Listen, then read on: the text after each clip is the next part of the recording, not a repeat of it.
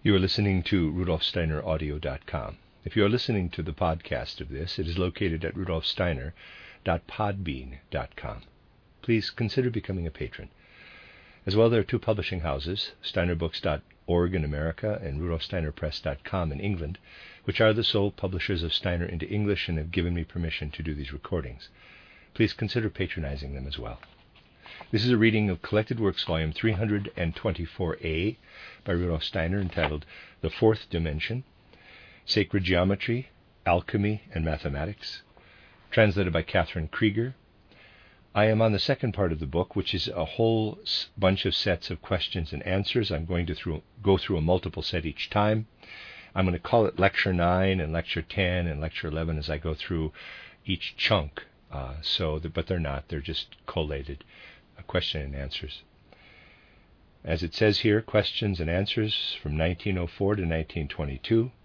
Editor's note in the original German publication, the first question and answer is from 1904 in Berlin.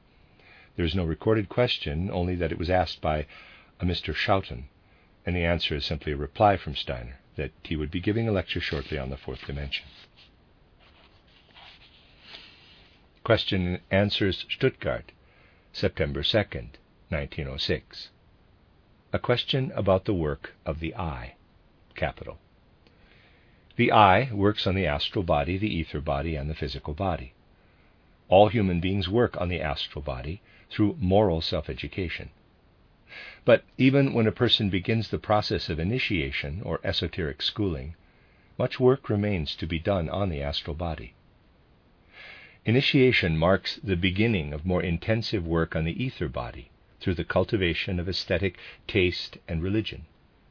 Initiates work consciously on the ether body. In a certain respect, astral consciousness is four dimensional. To give you an approximate idea of it, let me say that anything dead tends to remain within the three ordinary dimensions, while anything living constantly transcends them.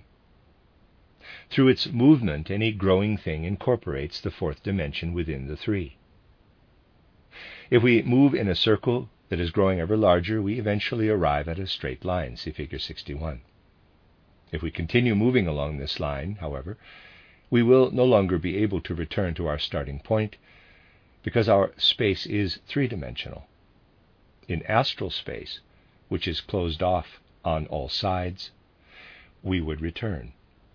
In astral space, it is impossible to continue to infinity. Physical space is open to the fourth dimension. Height and width are two dimensions, and the third dimension is the lifting out and entering into the fourth dimension. A different geometry prevails in astral space. Questions and Answers, Nuremberg, uh, June 28, 1908. Question since time had a beginning, it is obvious to assume that space also has limits. What is the reality of the situation?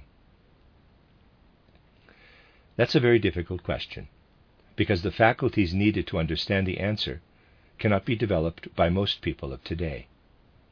For now you will have to simply take the answer at face value, but a time will come when it will be understood completely.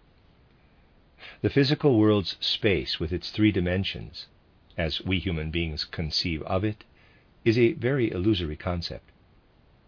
We usually think that space either must reach to infinity or have boundaries where it is somehow boarded up and comes to an end. Kant put forward these two concepts of the infinity and the finiteness or limitedness of space, and showed that there is something to be said for and against both of them. We cannot judge the issue so simply, however. Since all matter exists in space and all matter is a condensed part of spirit, it becomes evident that we can achieve clarity on the question of space only by ascending from the ordinary physical world to the astral world. Our non clairvoyant mathematicians already have sensed the existence of a strange and related phenomenon. When we imagine a straight line, it seems to reach to infinity in both directions in our ordinary space. But when we follow the same line in astral space, we see that it is curved. When we move along it in one direction, we eventually return from the other side, as if we were moving around the circumference of a circle. As the circle becomes larger, the time needed to go around it grows longer. Ultimately, the circle becomes so huge that any given section seems almost like a straight line, because there is so little difference between the circle's very slightly curved circumference and the straight line. On the physical plane, it is impossible to return from the other side as we would do on the astral plane. While the directions of space are straight in the physical world, space is curved in the astral world. When we enter the astral realm, we must deal with totally different spatial relationships. Consequently, we can say that space is not the illusory structure we think it to be, but a self contained sphere. And what appears to human beings as physical space is only an imprint or copy of self contained space. Although we cannot say that space has limits where it is boarded up, we can say that space is self contained, because we always return to our starting point. Questions and Answers, Dusseldorf, April 21, 1909. Question Does the concept of three dimensionality apply to the spiritual hierarchies, since we speak of their, in quotes, areas of dominion? Steiner we can say that a human being's essence is realized in space. Space itself, however, from the esoteric perspective, must be seen as something produced as a result of creative activity. Its creation precedes the work and activity of the highest hierarchies. So we can presuppose the existence of space. We should not imagine the highest trinity in spatial terms, however, because space is a creation of the Trinity. We must imagine spiritual beings without space, because space is a creation. The effects of the hierarchies within our world, however, have spatial limits, as do those of human beings. The other hierarchies move within space. Question Does time apply to spiritual processes? Steiner. Certainly, but the highest spiritual processes in the human being lead to the concept that they run their course timelessly. The activities of the hierarchies are timeless. It is difficult to talk about how time came about because the concept of time is implicit in the words to come about. Instead, we would have to talk about the essence or being of time, which is not easy to discuss. No time would exist if all beings were at the same level of development. Time arises through the interaction between a number of higher beings and a number of lower beings. In timelessness, various levels of development are possible, but their interaction makes time possible. Question What is space? Steiner. We must imagine the Trinity without space, because space is a creation of the Trinity. As such, space is a creation and belongs to our world. Space is significant only for beings that develop within earthly existence. Between birth and death, human beings are cut off from the spirit in space and time in the same way that a worm lives beneath the earth's surface. As for time, the highest states accessible to human beings are timeless. Because of the subtleties that come into play, it is not easy to speak about the concept of time coming into existence or about the essence or being of time. Time has had meaning only since the separation of the ancient moon from the sun. Everything external exists in space, and everything internal runs its course in time we are circumscribed by both space and time. There would be no time if all beings in the universe were at the same level of development. In timelessness, we can imagine evolutionary levels that are equivalent. The concept of time emerges when these levels begin to differ and to interact. Even the divinity evolves. As evolution continues, even the concept of evolution itself evolves. Questions and Answers, Dusseldorf, April 22, 1909. The wording of the question has not been preserved. Steiner's answer We are able to visualize three dimensional space. An important theorem of the Platonic school is, quote, God geometrizes. Basic geometrical concepts awaken clairvoyant abilities. Positional geometry proves that the same point is everywhere on the circumference. The infinitely distant point on the right is the same as the starting point on the left. Thus, ultimately, the universe is a sphere, and we return to our starting point. Whenever I use geometric theorems, they turn into concepts at the borderline of normal conceptuality. Here, three dimensional space returns us to our starting point. That is how, in astral space, point A can work on point B without any connection between them. We introduce materialism into theosophy when we make the mistake of assuming that matter becomes increasingly less dense as we move toward the spirit. This kind of thinking does not lead to the spirit, but ideas about the connection between point A and point B allow us to visualize the fourth dimension. As an example, we can think of the narrow waist of the gall wasp, see figure 63. What if the physical connection in the middle were absent and the two parts moved around together, connected only by astral activity? Now extend this concept to many spheres of activity, see picture 64, in higher dimensional space. Question and answer, Berlin, November 2nd, 1910. The wording of the question has not been preserved. Steiner's answer. Plants have four dimensions. In the direction of the fourth dimension, a force works from below upward counteracting the force of gravity so that the sap can flow upward. This rising direction, in conjunction with the fact that the two horizontal directions are unimportant to the leaves, results in the spiral arrangement of the leaves. In plants, therefore, the downward direction or the direction of gravity is nullified by the fourth dimension. As a result, plants can move freely in one direction in space. Animals have five dimensions. Their fourth and fifth dimensions counteract two of the other dimensions. Because two dimensions are nullified in animals, animals can move freely in two directions. Human beings are six dimensional beings. Dimensions 4 through 6 counteract the other three dimensions. Consequently, three dimensions are nullified in humans.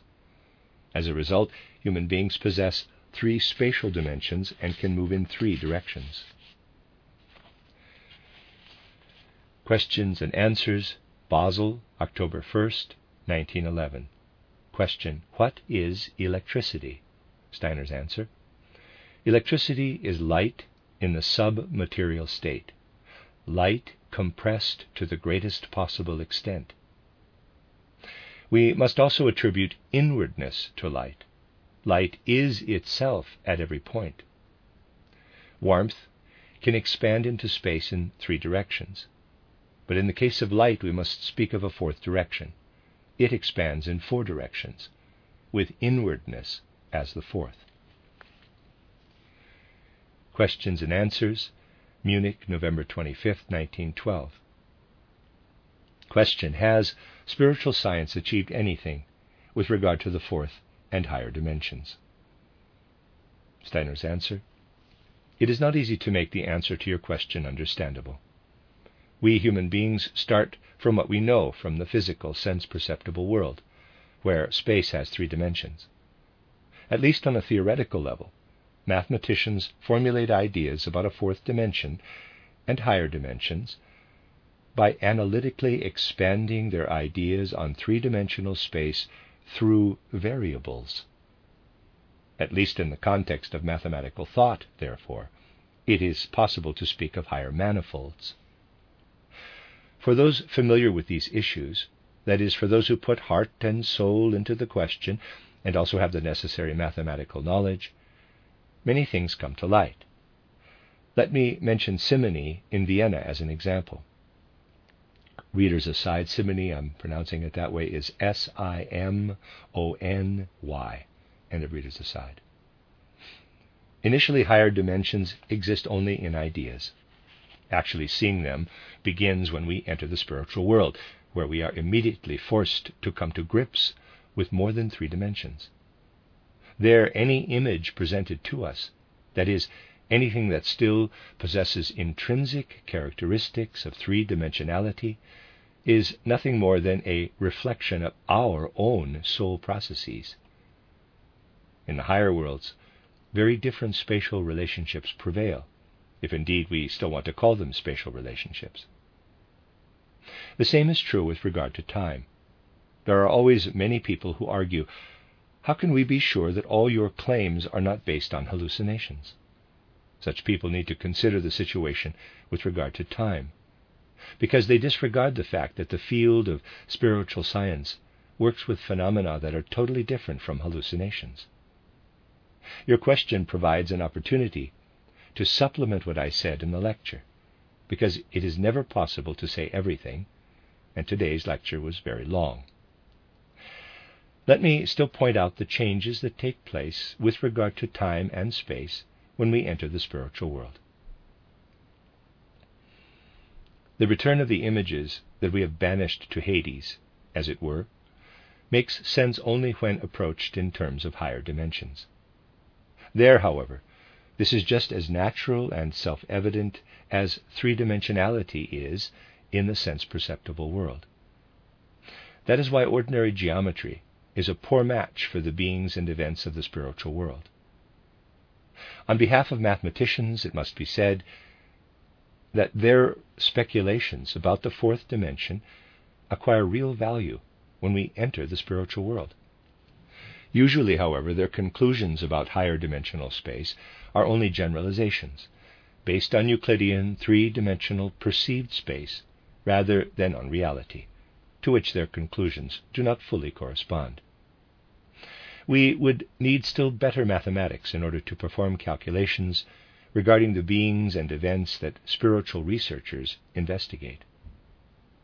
And yet the answer to your question is yes correlations to a supra-sensible world, and also mathematical ideas about infinity, become a reality, especially certain subjects from the fringes of mathematics.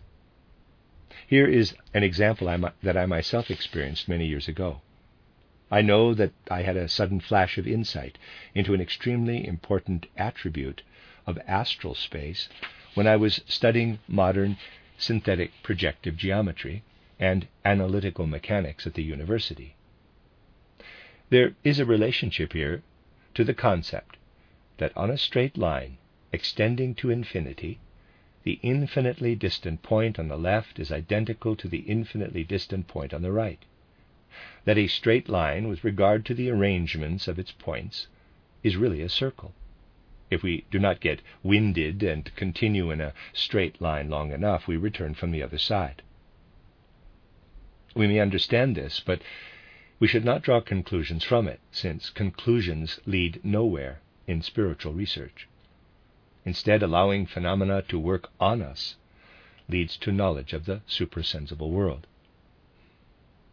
It is important not to overestimate mathematics when dealing with the supersensible world. Mathematics is useful only on a purely formal level. It cannot possibly grasp the reality of the situation. Like spiritual science, however, mathematics can be understood by means of forces inherent in the soul itself and is equally true for everyone. That is what mathematics and spiritual science have in common. Questions and Answers, Berlin, February 13th, 1913. Question Is the golden section based on occult laws? Steiner's answer because it is founded upon the effect of what exists in space, the golden section is indeed based on an occult law. Goethe said of this law that what is most hidden is most revealed, and vice versa, namely, the law that is intimately related to our human constitution, the law of repetition and varied repetition. If you look at Buddha's talks, for example, you find that the same content is always repeated with slight variations that must not be omitted, because the content is not the only important factor. The golden section is not simply a matter of repetition. We repeatedly discover the same proportion, since there are actually only three components. The self contained character of a repetition, which, however, is not self formed, is what makes the golden section so appealing to us. Questions and Answers, Berlin, November 27, 1913. Question Do human beings between death and rebirth have the same perception of time as those incarnated in bodies? Steiner's answer. My lecture on March 19, 1914, on the human being between death and rebirth, will supply more information on this subject. For today, let me just say that life after death means leaving the relationships of the sense perceptible physical world and entering totally different relationships of space and time. With the theory of relativity, we are beginning to develop different concepts of time. We can make the transition from the factors in the formula for movement into the circumstances of the spiritual world only when we use these factors in the form C equals S divided by T. Because S and T, as we know them, belong to the sense perceptible world, while C parenthesis, or v for velocity, close parenthesis, actually belongs to the domain of inner experience, even with regard to an inorganic object. Thus, when we want to understand time in the spiritual world, we must first speak of the quantum of speed that the being in question has. Then, through comparison, we as outsiders can determine something about temporal relationships. Through a comparison of sorts, for example, we can discover that speed is three times as great in life in Kamaloka. Such investigations give us an impression of the relationship between time in spiritual life and time in the life of the senses. In the spiritual world, different principles of time prevail. In comparison with those of the sense perceptible world, these principles are internalized and variable. Because the time we experience there is dependent on inner developmental processes, it cannot be compared in clear mathematical terms with periods of time in the physical world. Question and Answers, Stuttgart, 1919. The wording of the question has not been preserved. Steiner's answer. Mathematics is an abstraction of the sum total of forces working in space. When we say that mathematical theorems are valid a priori, this statement is based on the fact that human beings exist within the same lines of force as other beings, and that we are able to abstract this from everything not belonging to the pattern of space, etc. Questions and Answers, Stuttgart, March 7, 1920. First question Is the law of the absolute propagation of light correct? Second question Is there any reality to the relativity of time assumed by Einstein? Steiner's answer. I assume that your first question deals with whether light in absolute space travels at a constant speed. As you know, we cannot really talk about the propagation of light in absolute space because absolute space does not exist. What basis do we actually have for talking about absolute space. You said, and rightly so, that you assume the propagation of light is infinitely great, and that light derives its actual propagation from the resistance of the medium. Now, I ask you, in your view, is it altogether possible to speak of the speed of light in the same sense that we speak of the speed at which any other body travels? Reply from Hermann von Baravalle. Absolutely not. Steiner continues If we do not hypothetically equate light with any other body, we cannot measure its speed in the same way as that of any other body. Let's assume that an ordinary body, a material object, is flying through space at a certain speed. This object is at a specific place at a specific moment in time, and our entire method of measuring speed depends on considering the difference in the object's location from its point of departure at two different times. This method of measurement remains possible only if the moving material body completely leaves the points on the line in which it is moving. Let's assume that it does not leave these points, but leaves traces behind. Applying this method of measurement immediately becomes impossible if the object moving through a given space does not leave that space, but continues to occupy the line of movement. Not because we cannot measure the differences, but because the propelling speed constantly modifies the propelled object. I cannot apply my ordinary method of measurement, when instead of dealing with matter that leaves the space empty behind it, I am dealing with an entity that does not completely vacate the space but leaves traces behind. Thus, we cannot speak of a constant speed of light in the same sense that we speak of the speed of a material object, because we cannot formulate an equation based on differences in location, which of course provide a basis for calculating speed. Thus, when we are dealing with the propagation of light, we find ourselves compelled to speak only about the speed of the outer propagation of light.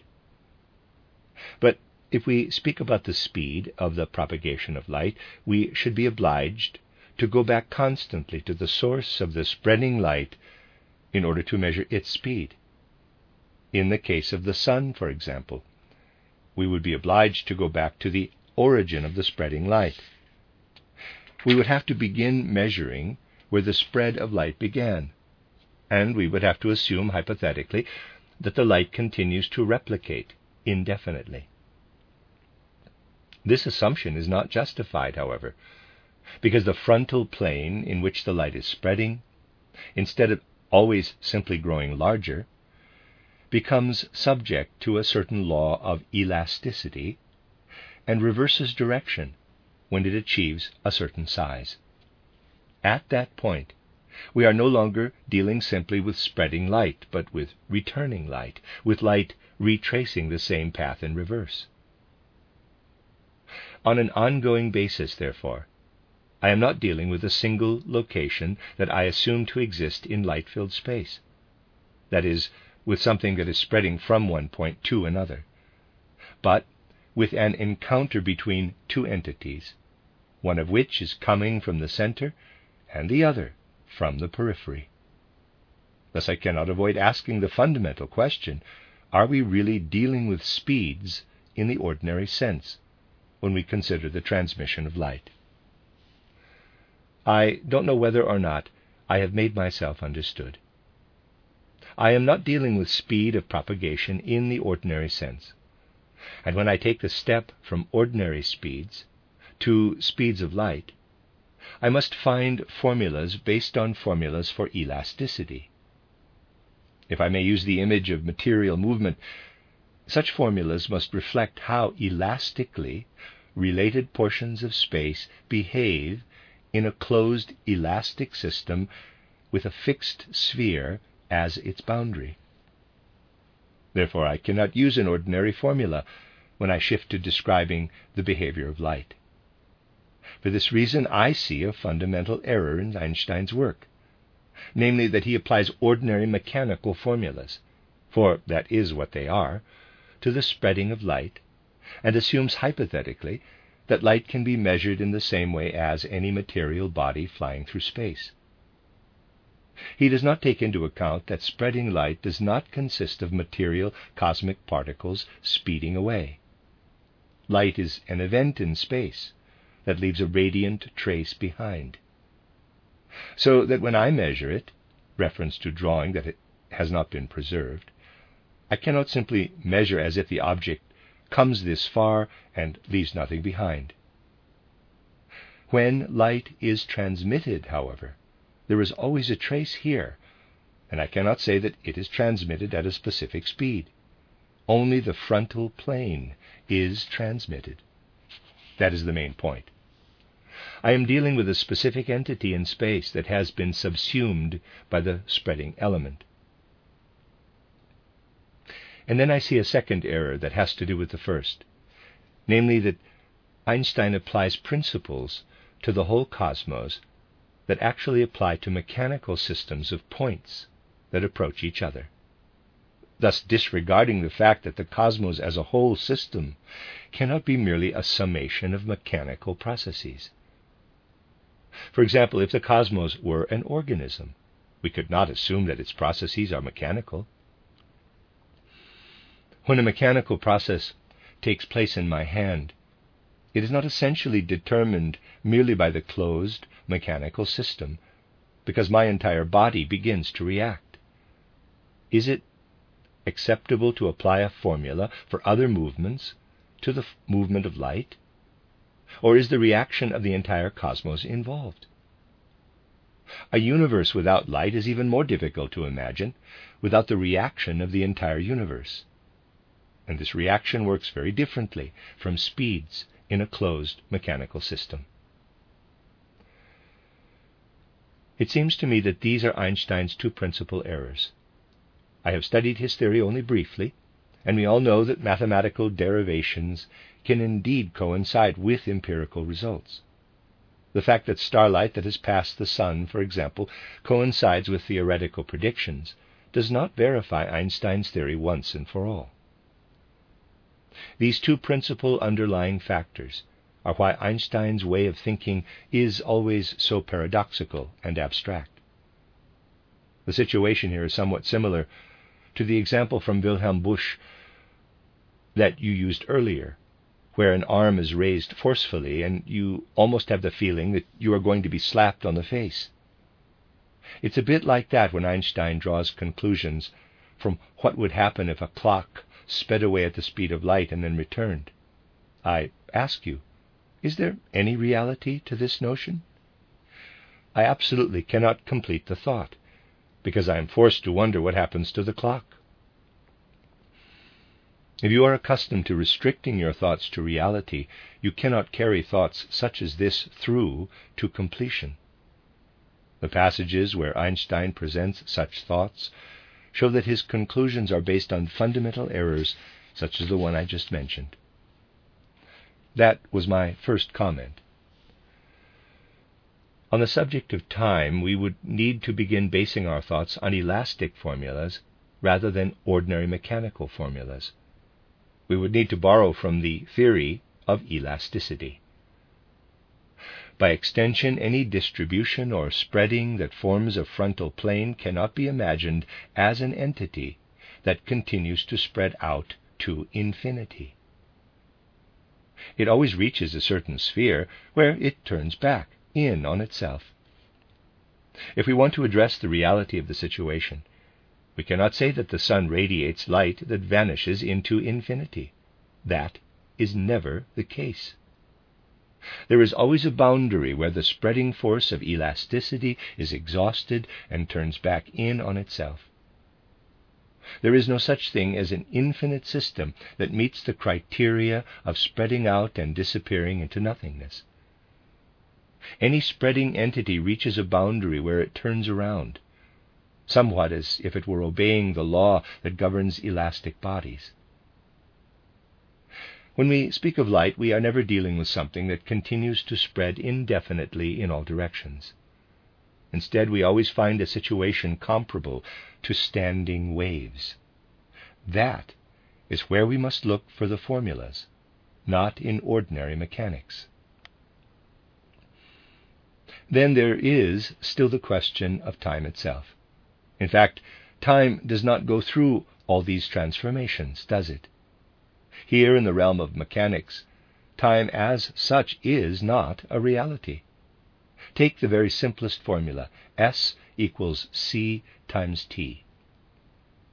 According to the ordinary law of multiplication, S must be essentially identical to C. Otherwise, the space S would be identical to the time, which is impossible. In this formula, I can think of space only as somehow mathematically identical to C. We cannot apply apples and pears, can we? We have to put one in terms of the other. In mathematical formulas, time can only be a number, which, however, does not mean that the reality of time is a number. We can write the formula like this only when we assume that we are dealing with an unnamed number. The formula C equals S divided by T is a different matter. Here we have a space S of a certain size as it relates to the size of the number T. The result is the speed c. This is the reality of the situation regardless of whether I imagine atoms, molecules, or matter that occupies a specific perceivable amount of space. I must imagine that anything I confront empirically has a specific speed.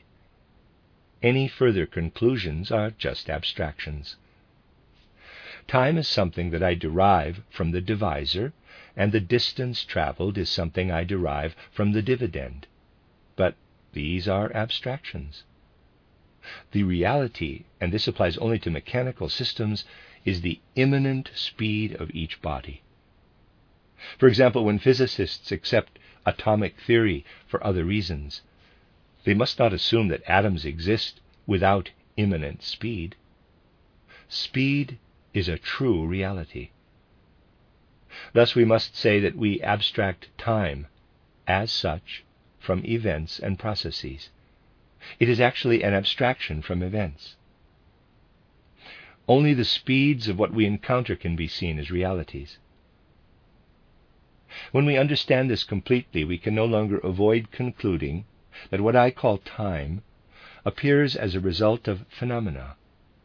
It plays a collaborative role in phenomena and we must not disregard it as a relative. The collaboration of this abstracted factor yields a specific real and fundamental concept of an organism's lifespan. For example,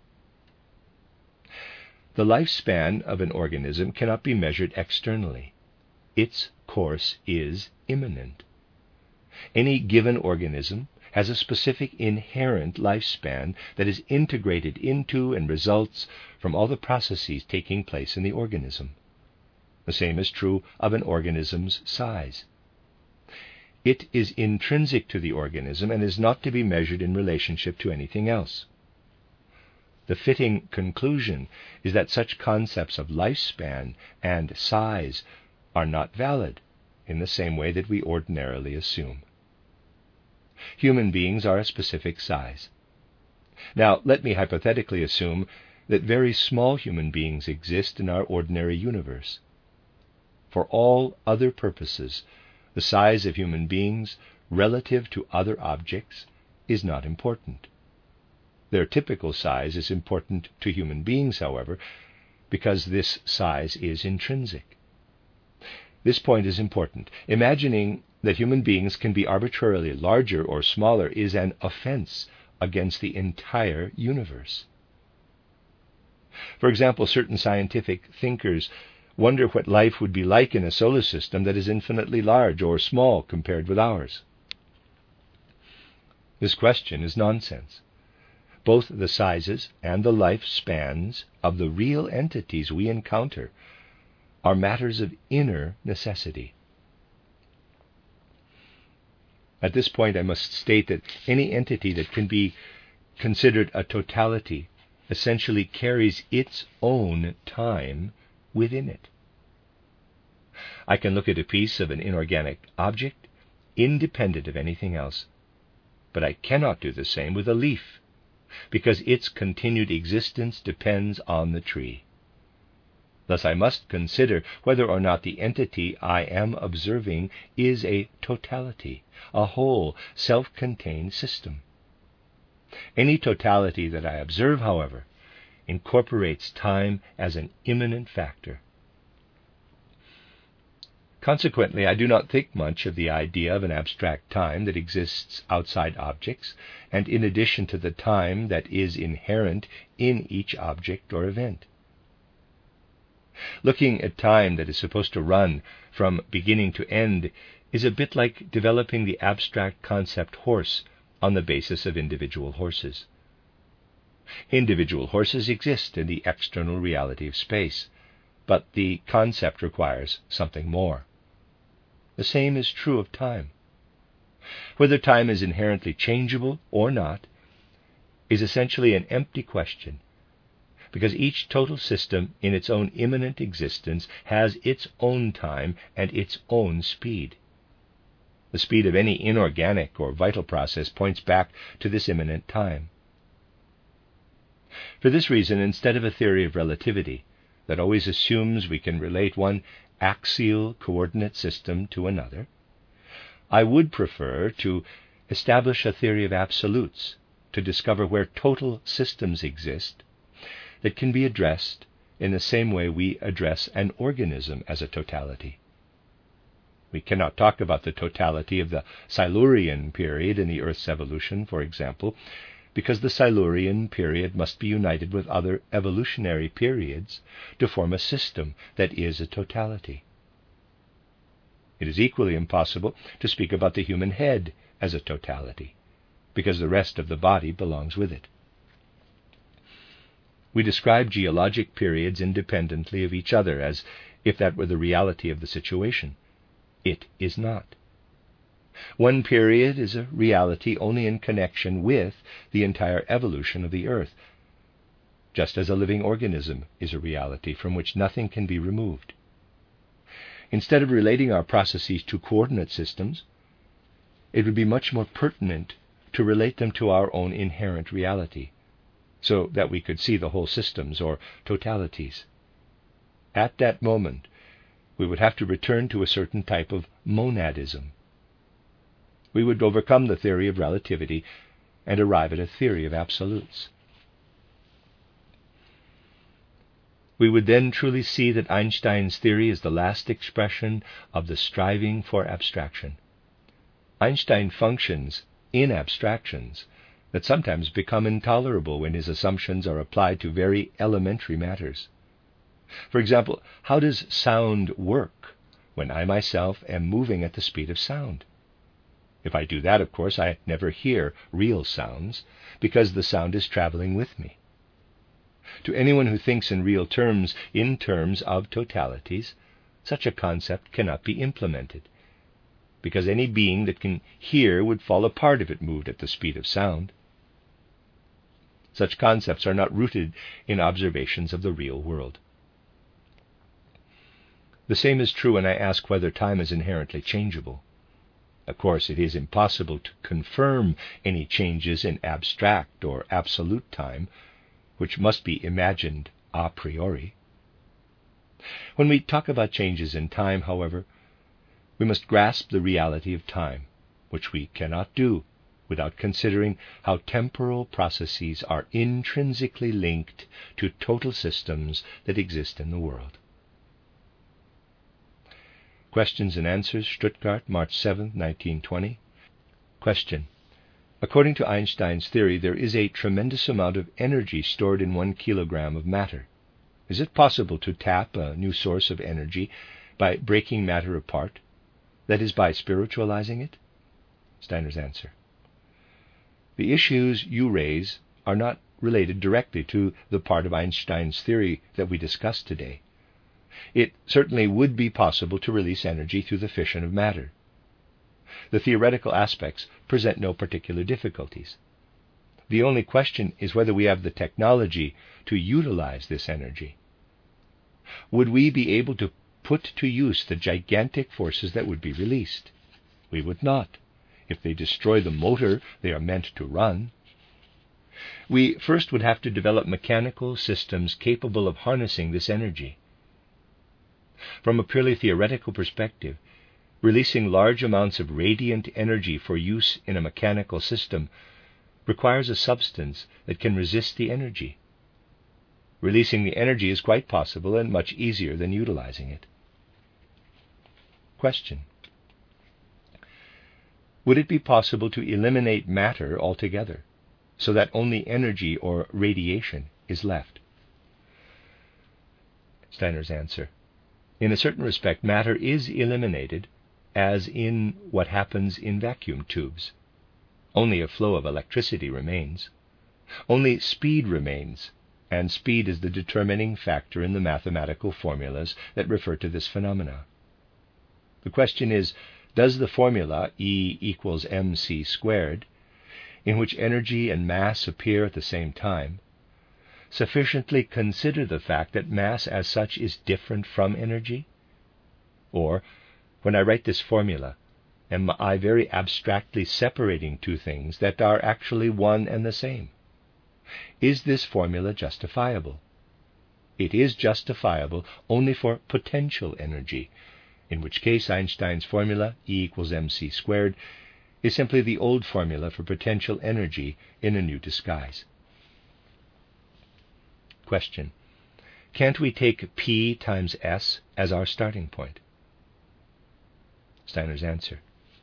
A difficulty arises here, simply because when I relate two members of one system of magnitude to something that belongs to another system, for example, if I relate the time it takes two people to do a certain job to a factor supplied by the sun's setting, the process in the whole system, because it can truly be applied to all members of the system, very easily assumes the character of something that does not belong to any system, but can stand on its own.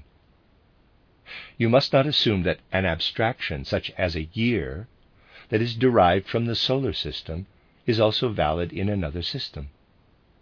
For example, if you confirm how much a human heart changes in five years, you can then describe the condition of a person's heart as it was five years ago in comparison to what it is now but by simply continuing the same arithmetical process, you also can ask what that person's heart was like 150 years ago or what it will be like 300 years from now.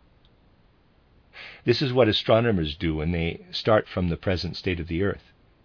They neatly calculate changes over periods of time that make as little sense with regard to present conditions on Earth as our calculations about the state of a human heart in 300 years. We always forget that a conclusion that is valid with regard to the immanent time of a process ceases to have meaning when the process comes to an end. Thus, I cannot transcend the organism as a currently living total system. The total system allows me to keep my concepts within the system, and I immediately violate the system when I step outside its bounds. The appearance of validity is evoked because we are accustomed to relating to systems of magnitude in the sense of total systems, and then make absolutes out of factors that apply only within such systems of magnitude. That is the end of Lecture 9 or Section 9.